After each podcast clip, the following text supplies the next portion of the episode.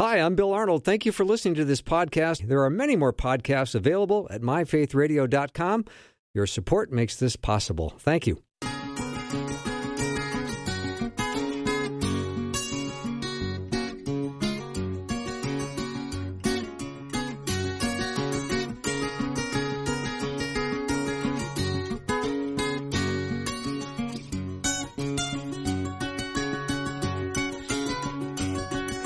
And a warm welcome to Afternoons with me. I'm Bill Arnold, and thank you for joining me today. Hope your week's been going good. Looking forward to spending time with you today. I've got a uh, great show, as always, as I plan it for you. Think about what you might be interested in and what we can discuss. Um, I'm really glad to meet Dr. Jay Green for the first time today, and you'll meet him too for the first time. He's a senior research fellow in the Heritage Foundation Center for Education Policy. Uh, I think Jay's about as smart as they get. Um, I'm looking forward to uh, meeting with him, and we're going to talk about some of the very um, uh, crushing topics that are going on in education right now, and talking about some of these uh, gender affirming care and all that's going on. Jay, welcome to the show. Well, thanks for having me on. Yeah, so uh, you went to Harvard, and I sent my application to Harvard, but they sent it back because because apparently I didn't put a stamp on it. Talk about an uppity college. yes, yes, yes. Well, I went there for graduate school. That's what I mean. So it's right, ver- right. very impressive. Yeah, well, thanks, thanks. Um, look, it's there are a lot of smart people from all over the country, and there are a lot of dumb people at Harvard too. So, um, yeah, yeah, I I, uh, I would would agree. So, but I, I appreciate the work you're doing um, with the Heritage Foundation and the Center for Education Policy, and uh, the education policy is something everyone's uh, pretty pretty interested in right now.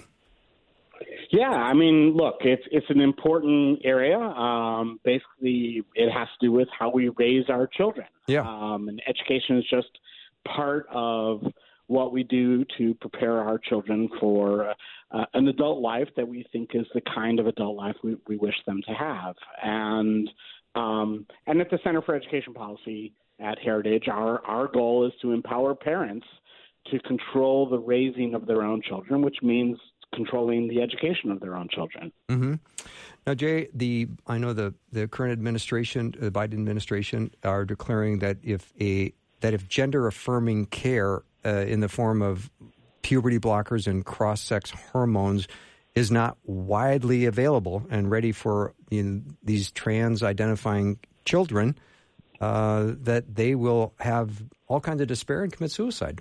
What are your thoughts on that? Well, uh, it's it's an empirical claim, right? It's a scientific claim that is not founded in scientific research, um, and really it constitutes a form of emotional blackmail or a threat. That if if if parents, policymakers, school officials don't get on board with prescribing uh, puberty blockers and cross-sex hormones to young people, that they're going to kill themselves. And so look, most parents, uh, most adults are very hesitant about this. Their their their natural instincts are that this isn't a good idea, but you can overcome those natural instincts if they think the kids will die if they don't do it. And so this is a very manipulative claim that the Biden administration is putting forward. It's also a false claim, and this new study that I've done with with the Heritage Foundation actually documents that, if anything, it's more likely the case that that making these drugs more widely available is exacerbating suicide rates as opposed to preventing them. Yeah, I would probably complete. I would completely agree. All right, let's just put this in context. Let's just look one generation ago. Let's just say you and I are back in uh, grade school. Uh, what would your parents have said about this conversation? Right. Well, you know, look, when parents have children, they they generally don't have uh, in their their plans for for their children that they be you know chemically sterilized right. uh, and that they never have grandchildren and that they that their sons become daughters or their daughters become sons this generally is not in in what parents are expecting um, now look uh, young young people are having a hard time growing up these days there are a lot of challenges they're facing and there is widespread depression, depression and anxiety, and there are a lot of reasons for that. But as adults, we have to be helping young people handle these challenges of growing up as opposed to giving them false solutions which actually exacerbate their problems. And I think that's that's what the transgender movement is. It's a false solution claiming to solve the the true problems that young people are facing as they grow up.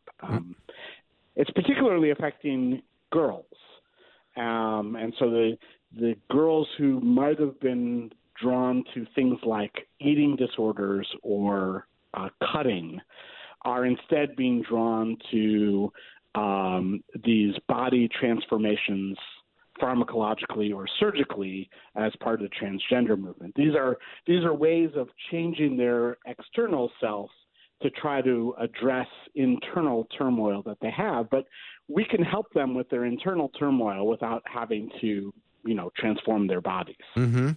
Jay, a, fifth grader can't go buy alcohol, and a fifth grader can't buy cigarettes. Uh, why would a fifth grader go and get puberty blocking drugs without the parents' permission? Just try to make sense of that for me. So, um, mostly they don't.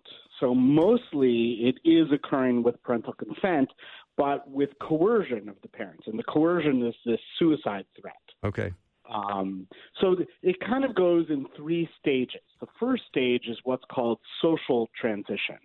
This is um, where uh, the adults, often in school, um, help young people change their pronouns, change their names, change the sex that they're registered as in the school uh, official records, um, change what bathrooms they use, change what sports teams they're on. This is a social transition. The next, the next stage is what's what's called pharmacological transition, which is taking puberty blockers or, or cross-sex hormones. And the third stage is surgical transition. That is hmm. um, uh, double mastectomies or castration, right? So the so so more more extreme body transformations. Now, young people start on this path often being recruited by other young people. So girls are pressuring other girls, often online, uh, this was true of eating disorder and cutting crazes, and it's also true of the transgender craze.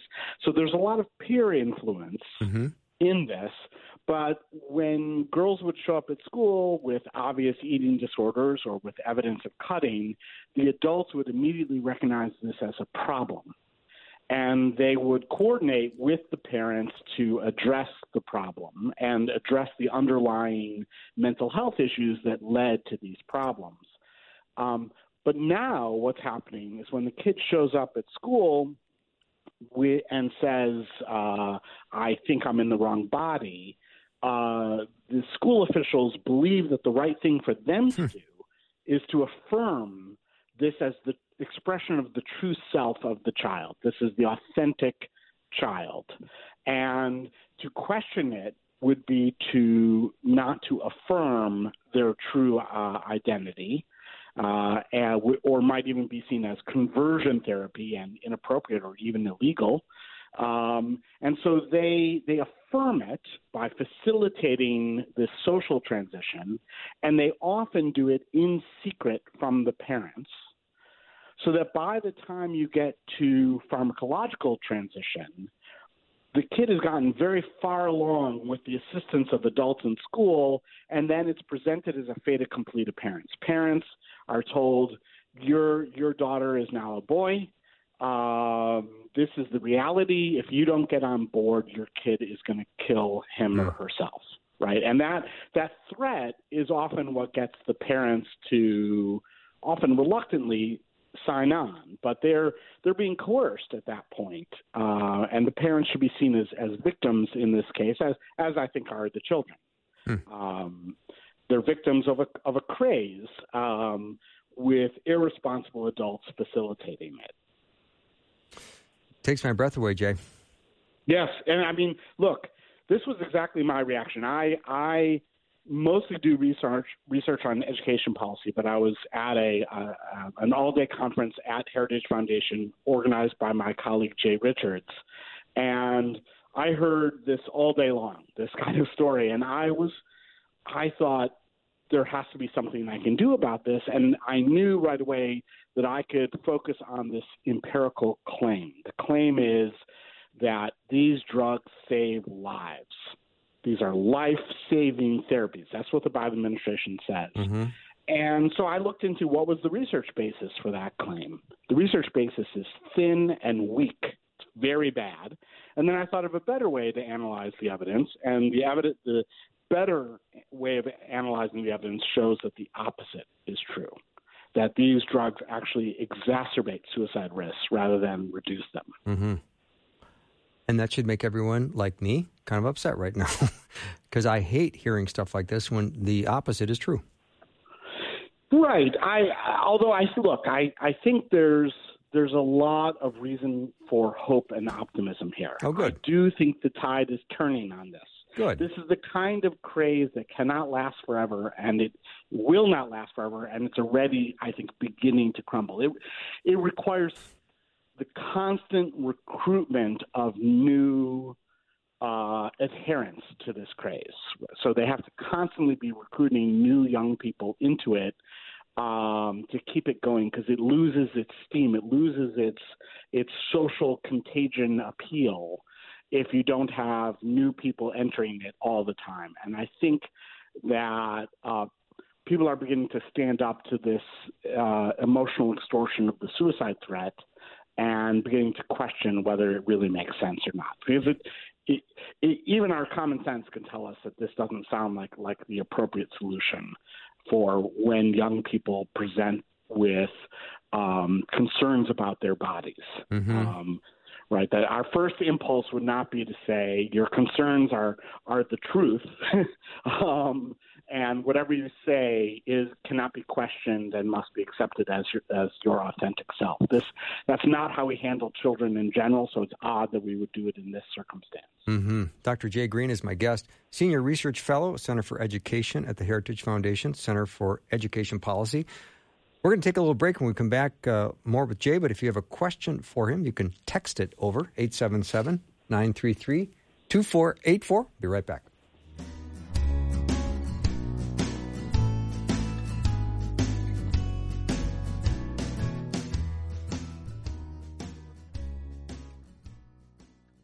We would love for you to share your story about why you love Faith Radio and what has Faith Radio changed the way you think about something or even how you live. We want to hear from you. Your story can encourage others and glorify God. Share what you love about Faith Radio by calling 877 933 2484 and leaving a message today.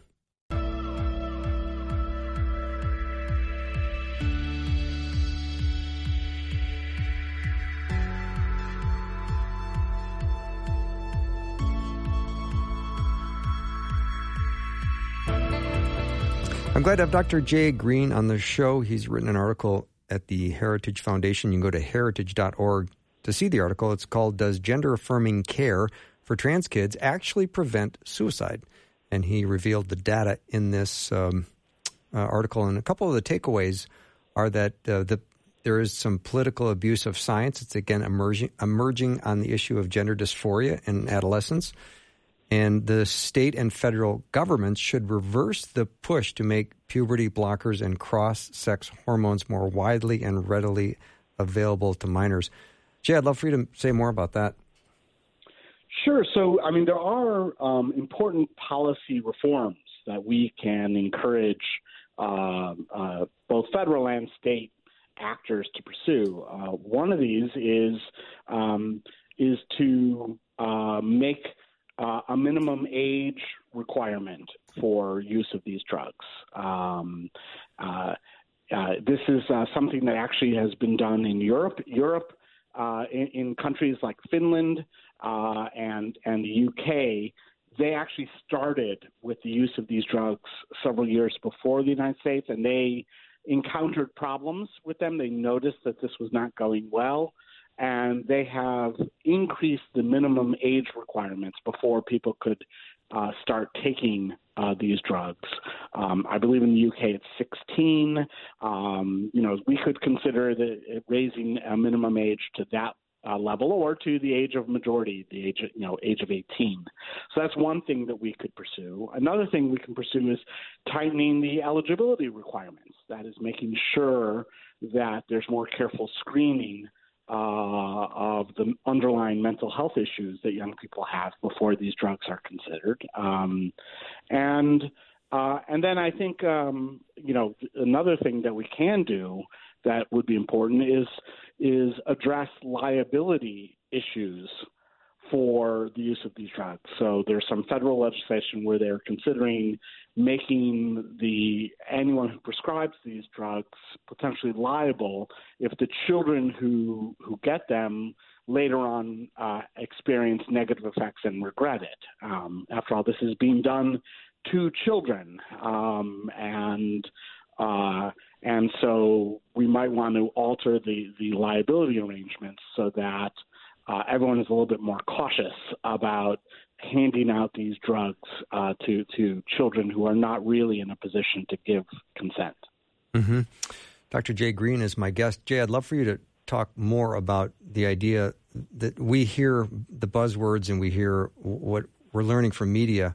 And of course, that is if they don't get these uh, access to these cross-sex treatments that they're going to they're going to they're going they're not going to if they can get these drugs they won't commit suicide that is just not true right yeah it's not true yeah. and that, actually there is one other really important reform that, that i forgot to mention uh, that that's probably the, the most important which is we need to to prohibit schools from keeping these things secret from parents. Oh, amen. Um, there should be nothing about a child that occurs at school that should be secret from the child's own parents.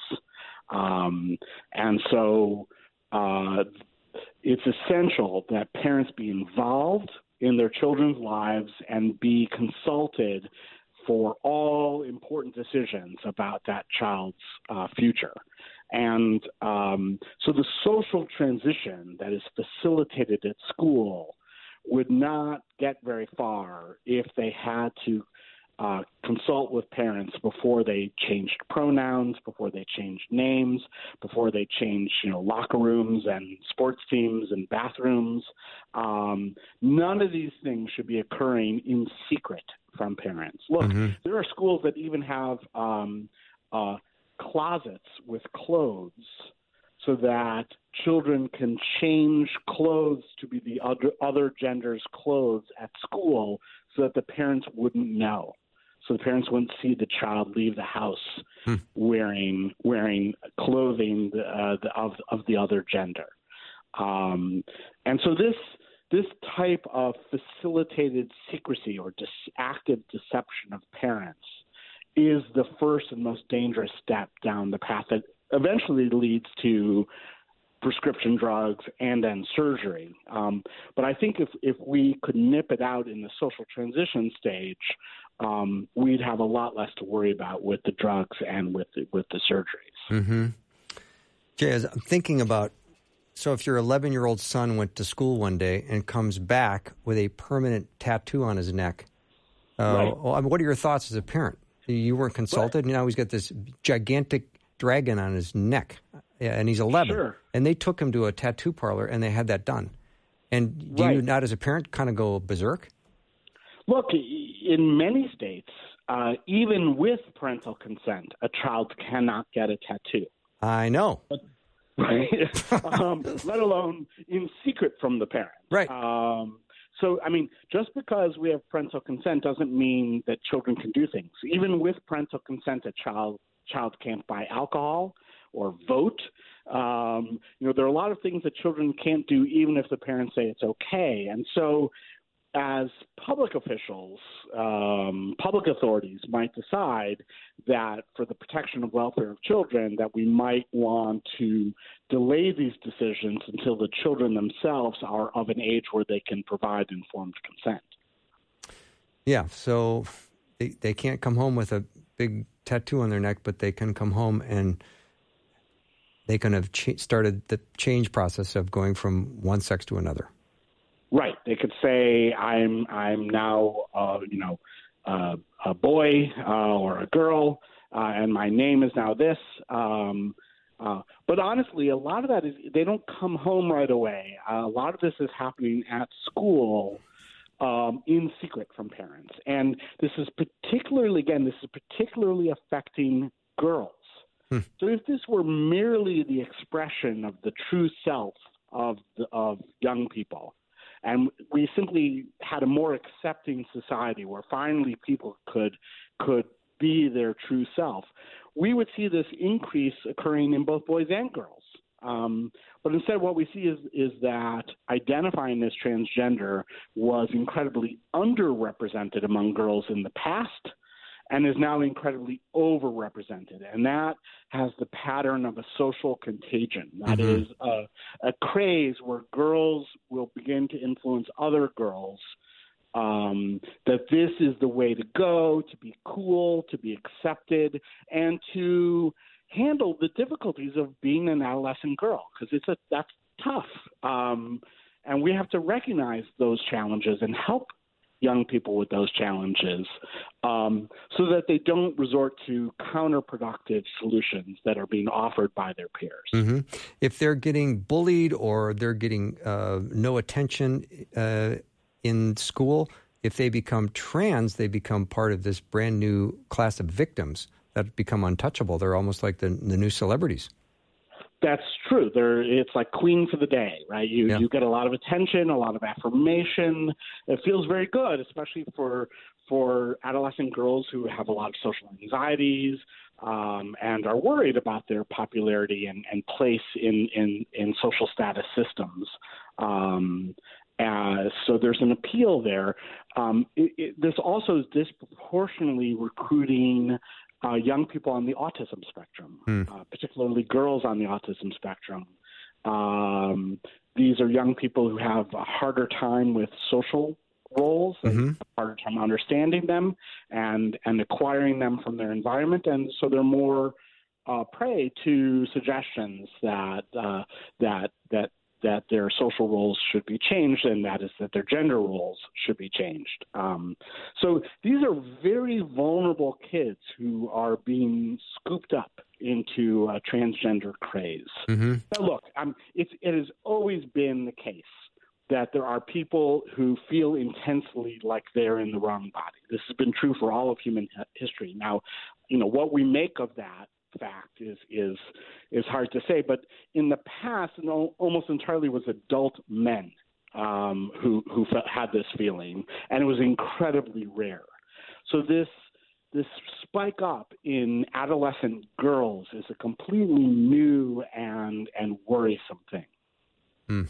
It's um, fascinating, Jay. I appreciate um, you coming on the show today. It's so nice to meet you, and thank you for the work you've done on this. And I'm glad to know that there is hope ahead. I think there is, and, and, look, I know it's an unpleasant topic, but but I think it's important, and I think that we can work together and turn the tide on this. Mm-hmm. Thank you very much, Jay. Have a great rest of the day. You too. Thanks. You Dr. Bye-bye. Dr. Jay Green has been my guest. You can go to heritage.org and Google his name, uh, Jay Green, and you can see the article. Does gender affirming care for trans kids actually prevent suicide? Here's the data. Jay's got it. So we take a break. When we come back, we had uh, a little change in the schedule. Dr. Greg Headington was going to join me, but we have had Pastor Rudy come all the way from Ukraine. We've made space for him and his friend Peter Wohler. They're going to talk about a humanitarian soccer uh, league that's going on right now, and we're going to hear about what God's doing in Ukraine from Pastor Rudy. Be right back.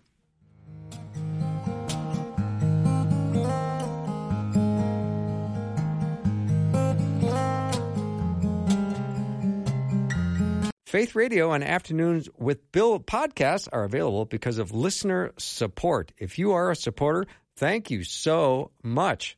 Becoming a supporter today by visiting myfaithradio.com.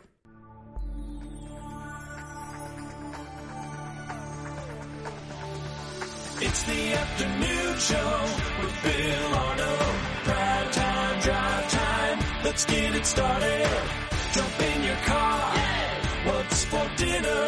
It's the afternoon show with Bill Arnold. Welcome back to the show. I think the wind of the Holy Spirit just blew into the studio. And here they are. I want to introduce the uh, Peter Wohler and the pastor. you guys have got an amazing story to tell. I know Mm. this is a little um, unplanned, uh, so I want to hear everything. Peter, welcome to the show. It is wonderful to be here and wonderful to be here with Pastor Rudy. And please introduce Pastor Rudy to our, our listening audience. Um, Pastor Rudy is the leader of Family of Christ in Uzhhorod, uh, Ukraine. He'll probably correct my my uh, pronunciation, which is in the very western border, Slovakian border, inside of Ukraine. Um, he's been serving that region for about ten years, with the poor, um, orphans, uh, the disabled, and when the war broke out, his network of, of was in great need, but then that quickly expanded throughout the whole country. So, Family of Christ Uzhhorod, um, Ukraine hub, has done over five million dollars of of humanitarian aid, critical military support with medical, and the first ninety days. And uh, what they're doing is just incredible. so, first of all, Peter, you've been on the show before, and you're uh, Great to be back. great to have you back.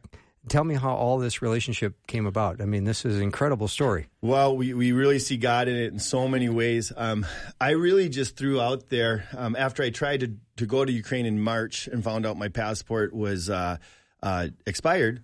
Um, I uh, texted, emailed a, a friend in a missionary in Switzerland with YWAM and said, Hey, is there any way we could get some Ukraine refugees to come for a soccer tournament? I know it's a crazy idea. Um, could it ever happen? And uh, within hours, he connected me with Rudy, who he didn't really know. It was through a couple of connections. And we had no idea that uh, we would find a soccer coach that actually had a soccer team. Now, his boys were refugees in Latvia at the time, but, but he was there. And so we started putting together the dots. And then we had no idea, not only that, we, that he was a Christian and that he was a pastor and that he was doing this mammoth United Nations effort of distribution throughout the country. And, and so, you know, it, it was just amazing, you know. Lord, give me a sign, any sign, right? Yeah. Here you're. Uh, and so, um, so, so basically, th- that just started the ball rolling. Um, and uh, so many people along the way said, "There's no way you're getting refugee youth without their families." Right in a, in you know Ukraine embassy was shut down. They're, they said we're not issuing any visas. And th- I don't know if we have time to tell that whole story of how these kids got visas. We have 35 youth, 20 coaches, and uh, members of families that are with us for a three week tour That have um, come from Ukraine for this soccer Yeah. tournament. They're actually come from six different countries. Okay. Um, we have refugees um, from Ukraine, from Hungary, from Norway, uh, from Switzerland, um, and from the country of Kansas. yeah. Kansas says in Kansas, As Kansas. in can- well, there's 10,000 Ukraine refugees that have come here since the war um, in Wow. the Midwest. That's Yeah. amazing. So, uh, Pastor Rudy, tell me what you are seeing as far as a window of opportunity for the gospel right now.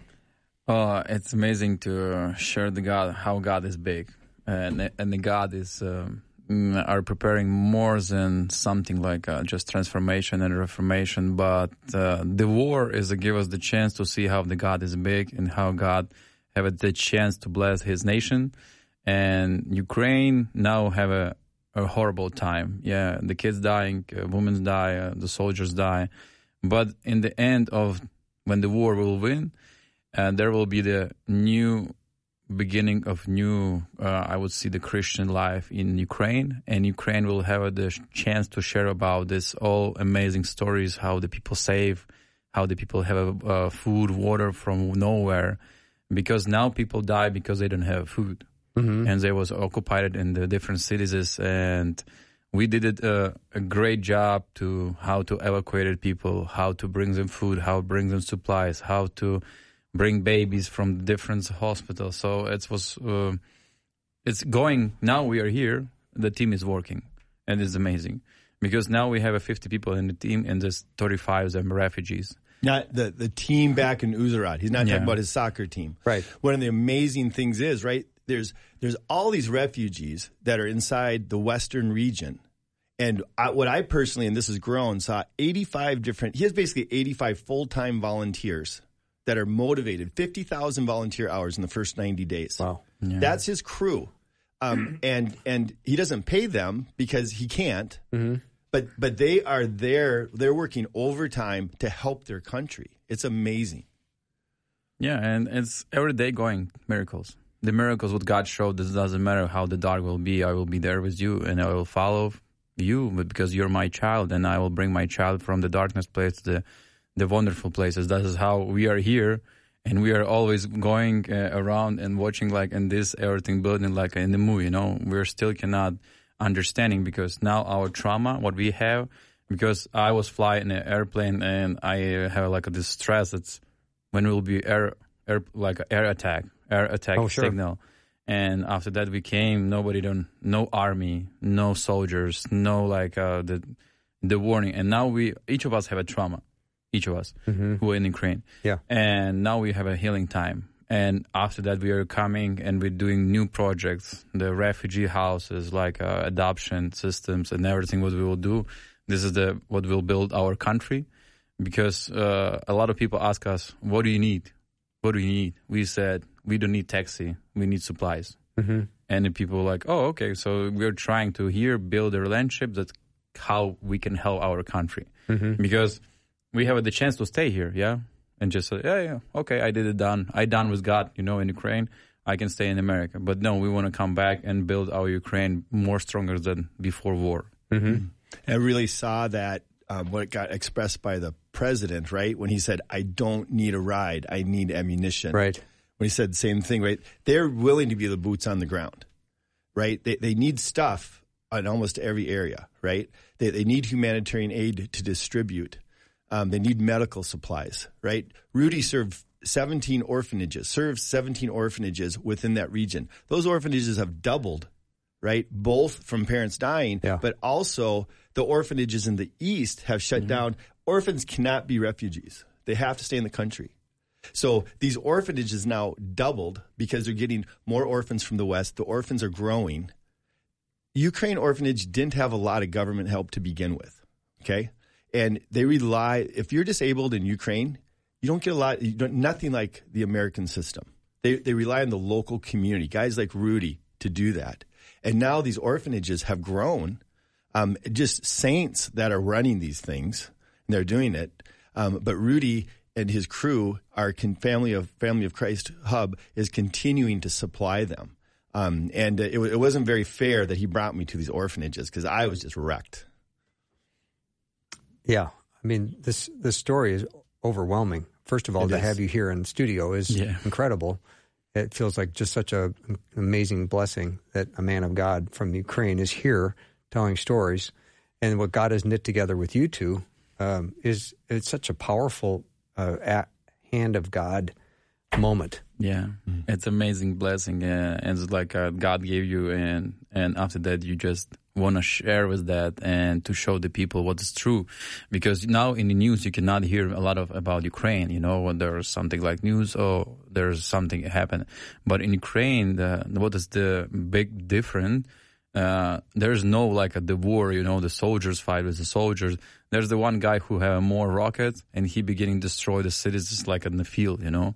This is not the war. This is just like a genocide of Ukrainian nation. And it, it doesn't matter if this is a woman on a train or there's uh, kids in a train. They beginning shooting in a train. There was a big sign, and when it was evacuation, the first days about orphans, orphans evacuation, and they begin just shooting in the train.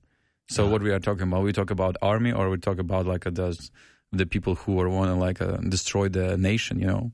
And from what the war began, because they didn't like uh, that we are have a, like a Nazis or something like that. They said, and they begin the war. You don't have it in your country, Nazis. You have in Russia, hundred percent they have. And after that, they was thinking like uh, how to made our control our life because you cannot go in EU. Why we cannot go? This is our country. Uh, We are independent, and this is why we build our country, not to listen to communism, because communism show us what was uh, going on. Oh, they said, oh, their NATO will be so close. From uh, from Poland to the Moscow, it's 15 minutes. From Ukraine will be 14 minutes 30 seconds. So you know, so what about what we're talking about? it, it- it's incredible that um, the the what seems to be the Russian tactic, right, is to try to just destroy the culture and the morale and to cause fear in hopes that people will just lay down and run. Because cultural centers maternity wards, hospital, orphanages, civilians is a target. And and uh, and that's just amazing to me, right? That doesn't get more news. But also, right, just last week another city was sieged. That's no long right in February and March that would have been in the news. But now whole cities get sieged and then what happens? Well, there's another 500,000 refugees from that. And Wow. how and how how do they get out? Right? That's no longer that was in the front page news, right? In the beginning of March, and that's just kind of natural part of the news cycle, right? It's not the it's not it's a little bit of a story now, um, and that's part of why we're doing this Minnesota tour, right? With these 35 youth to just continue to bring awareness, right, of what's going on, and to try to raise more awareness and funds for more humanitarian aid, especially transportation. Wow. So, Pastor uh, Rudy, when you uh, you've spent your whole life in Ukraine, Yeah. okay, and then the your home, what kind of condition is it in? Uh, safe. Oh, it's It is. Yes, Oh, So good. he's in the very west. Okay. Yeah. All right. So, um, as we are uh, praying all the time for what's going on in Ukraine, and and as you're making me aware of these orphanages that are exploding, I mean the the, the needs are just amazing. Yeah. To, to rebuild It- all it- country. It's daunting, isn't it? yeah, seventy-five percent of our uh, country are need to rebuild. Yeah. And what's so amazing to me, Rudy represented what was spoken by the president, which I saw in almost everybody there, was this attitude: we're not going to lose the war. It it might take twenty years, everything might be destroyed, but we are not losing. Yeah. And it was just amazing to me.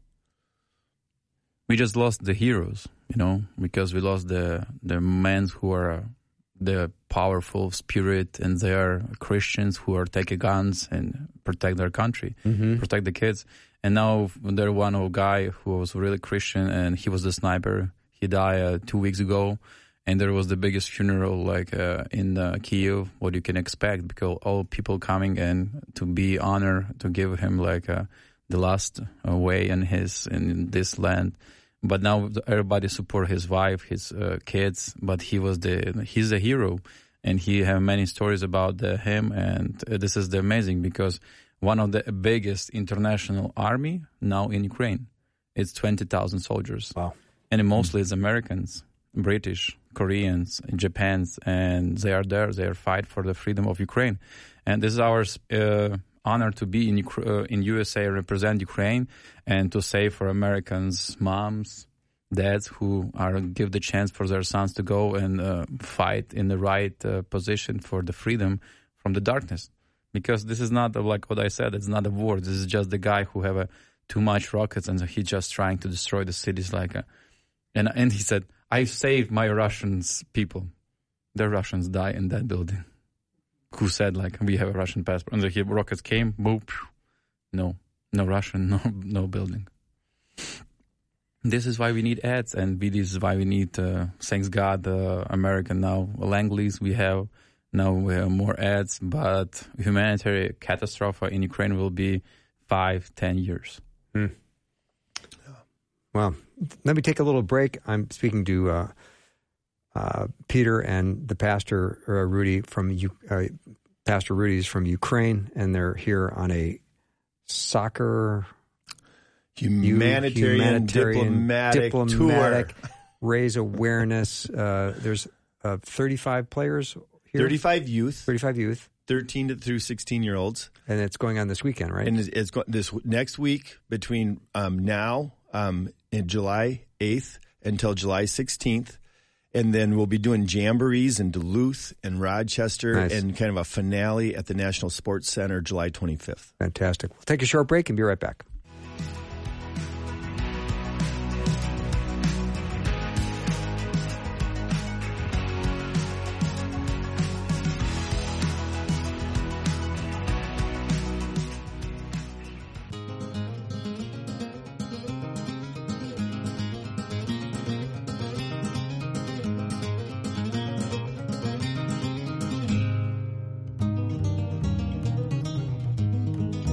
This is generally the portion of the show where I play Ukrainian music. I just don't happen to have any. but wouldn't you know that's my luck, Peter? Yes. Nothing. Yeah, Yeah. yeah, I know. Yeah. Yeah, you used to be funny, Bill. I, I, but- exactly. Peter Wohler's here along uh, with Pastor Rudy, and I asked him to pronounce his last name for me, and I couldn't really say it. So, Pastor Rudy, why don't you pronounce it for everyone? Balajinet. See what I mean? All 17 letters. Yeah, and if you try to look at how it's spelled, the letters aren't even going in the right direction. Yeah, there's some of them are numbers too. Yeah. So again, uh, just to catch up, we are uh, uh, raising awareness for the immense humanitarian needs in Ukraine right now, and I know everyone who's listening has got a heart for this. Yeah. Um, and there's a number of events that are going on related to what you guys are in town for, and people I know are going to be interested. Um, Yeah, th- these even if they couldn't attend, they'd want to see what's going on. Absolutely. These guys are here till the 26th, and we're doing the USA Cup at the first week here. And then we'll be here for another 10 days doing jamborees, um, pray for Ukraine events, uh, being in churches. And uh, they can get that, people can get that information if they would text Ukraine Youth, one word, to 91999. That's Ukraine Youth to 91999. Um, and there's information not only about um, the tour, but also uh, about the, um, what Family of Christ, Uzhhorod, um, Hub is doing in Ukraine, what Rudy directs. They've done $5 million of aid in the first 90 days, and they continue. One of the significant things is them being a hub, having a warehouse, and being right on the west. It does two things. One, aid from the West can easily get to them from Western countries. And then because they're Ukrainian, they can distribute that. Um, and they have people willing to even go in harm's way, just right next to the front, like within a mile. Rudy has connections with the army that tell him, okay, it's safe to come in now. Um, they're making field medical kits. Uh, I want to give a shout out to Mike Lindell. We, we, when I went over there, I was trying to get the blood clotting powder because I was told that was really important. Couldn't find it anywhere. I'm over there. I'm packing a field medical kit, and once you know it, I see Mike Lindell's face on this blood clotting powder, and you know, and I was like, God bless him. I know he figured out a bunch of stuff with COVID of doing whatever mask, and now he's figured out that this is an essential thing, and he must have turned some of his factories to do that. Wow. Um, but but one of the things that's significant, Bill, is there's a lot of aid now that is stuck at the border. A lot of organizations aren't allowed to cross the border, so it's literally sitting there in Poland and Slovakian borders. These guys can get that aid, but but the thing that limits them is their transportation. Um, Rudy's done $5 million of aid on about $150,000 of donations. We talked earlier about all the volunteer help he gets from refugees where he's at. Um, but then also just the distribution of it um, is absolutely remarkable in, in what they can do. Say more about that, Peter. Well, um, Or the- Rudy, whoever yeah, wants Rudy, to talk. talk about talk about the fleets of trucks. He's constantly sending fleets of trucks to all these seventy different cities in the West. Um, they've done close to 500 runs in the first 90 days. But after they empty the, the humanitarian aid, the medical field supplies to military outposts, hospitals, churches, orphanages, then with the empty vans, they bring in the disabled refugees, children, elderly people that want to go to the West but can't in these cities that are about to, or cities that are sieged. So, um, so talk about that a little bit, Rudy. Yeah, a lot of people ask us, uh, what do you need? Uh, and we said everything from the clothes, shoes, uh, food, uh, medical equipment, medical for the soldiers and for everyone. And the problem is, is like uh, when you are, uh, a lot of people afraid to cross the Ukrainian border because they're thinking like you will cross, you will die. And the trucks are stocking like, uh, and they don't wanna. So we, the biggest need is like a gas because the gas in Ukraine are so expensive. And when we look at the price in America, it's really cheap in America. So the outer parts. You're and- saying gas is cheap in America? Just Yeah. want to mark that. uh, in Right. Ukraine, it's twice price, Okay. twice bigger, uh, and uh, we have a problem with gas. So we was uh, like I have a need to do our own gas stations. So can you imagine like uh, how God gave us wisdom? You guys need to do gas gas station, and next day no gas, and it's like uh, we have a gas, nobody don't have a gas, and because the our cars, uh, if one van drive like uh, to twenty five hundred miles They- for one trip. You went 150,000 miles in the Yeah. first 90 days on your cumulative trips. And we changed five engines because the cars don't have So the chance. part of his fleet, it is a fleet, but some of these vehicles have 200,000 miles plus on them. Okay. And so one of the biggest needs we're trying to raise awareness if we can get Rudy some transportation, some Uh-huh. decent transportation, and a budget for fuel, the amount of aid that he can get across that country that is literally just sitting at the border is just immense. Yeah, and if what uh, what we was thinking, like one American church would uh, send us every month one tank of the humanitarian help, it just bringing everything, sorting like a toilet papers, diapers, shoes, clothes for everyone. Because can you imagine 20 million people without house? So how how much you mean you need like for summer, for like autumn, for winter, for spring, and uh, people want a food every day. We have a restaurant who give the people in the horrible days in one just how like our restaurant what we are supporting all money goes from our accounts so seven to the nine thousand morning lunch and dinner They've done a half million meals. So part of them being in the West, right? They're allowed to, that, that gives them ideal spot to be a hub for the rest of the country. But also remember, these 5 million refugees inside the country are flooding their region. And so they're able, they're in need, right? They have very little, um, they're in shelters. Um, they have very, very little aid. So Rudy's group, Family of Christ um, Hub in Uzhhorod, also is serving the refugees that are there. So, so it's really like a multiple thing that they're doing. yeah and it's like a, when you want to um, bring from one to another region you need drive 20 26 hours in one way so it's just drive drive and asking the god because once as like a week ago one hour drive uh, late and another drive wait this who late. And if this driver come in the time in Kharkiv he would die because the rocket came in that position where we, he, he was unloaded. So this is the god miracle every day. And we're trying to share this in our pages. So we are asking like about aid to every month because every day people want to have a food. It's um, I, you must feel sometimes like you're trying to put out a forest fire with a squirt gun. sometimes yeah Yeah, because the need is Yeah. so enormous, right? Yep. So I'm just sitting here thinking, um, all right, how can little old me help? uh, pray Oh yeah, pray share and come to ukraine yeah we need volunteers we need not missionaries at those gas prices. I'm Tell me when you want to go, Bill. I'll, I'll be back many times this next year. Yeah. Mission, we need missioners. Uh, I know that America sent a lot of missions in the whole world. Now it's safe. We have a couple of missioners who are left their life, like gives their life in Ukraine. We know many soldiers who international left their life in Ukraine, but we need people who would uh, give the time for the people because the most uh, biggest psychology uh, and healing time in Christ is when you spend the time and listen the person by coffee, by lunch, by dinner, and the people when they're not lonely, they don't have a think about suicide or to die. yeah, And this is the biggest what we Or need. their relatives. Yeah. the tra- the level away. of trauma must be so deep.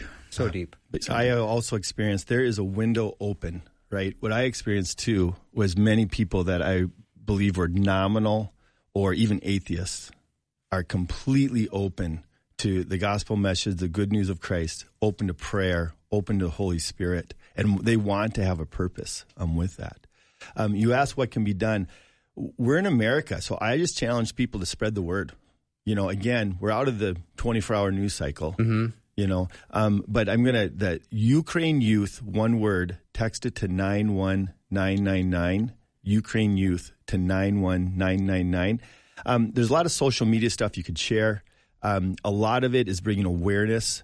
Uh, a lot of just the the different events that we're doing. Um, there, you could have um, significant interaction. Uh, we we have a group of 55 each of them we could do a radio show on the dynamics of, of you know when the war came how they had to leave and living in another country now. And my you know my my wife and kids are in Poland as I'm still here mm. you know serving. And, and just the dynamics of that are, are just incredible. So I would encourage people to take some time check that out spread the word about it.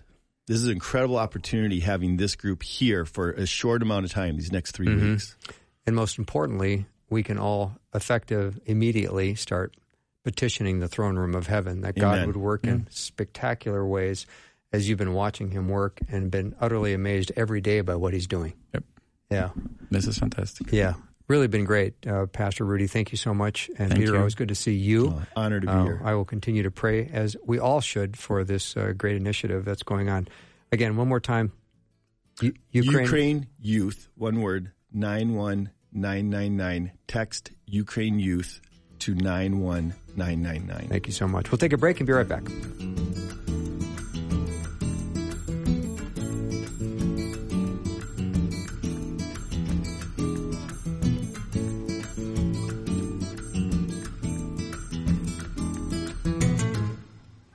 Thanks for listening. Programming like this is made available through your support. Information available at myfaithradio.com.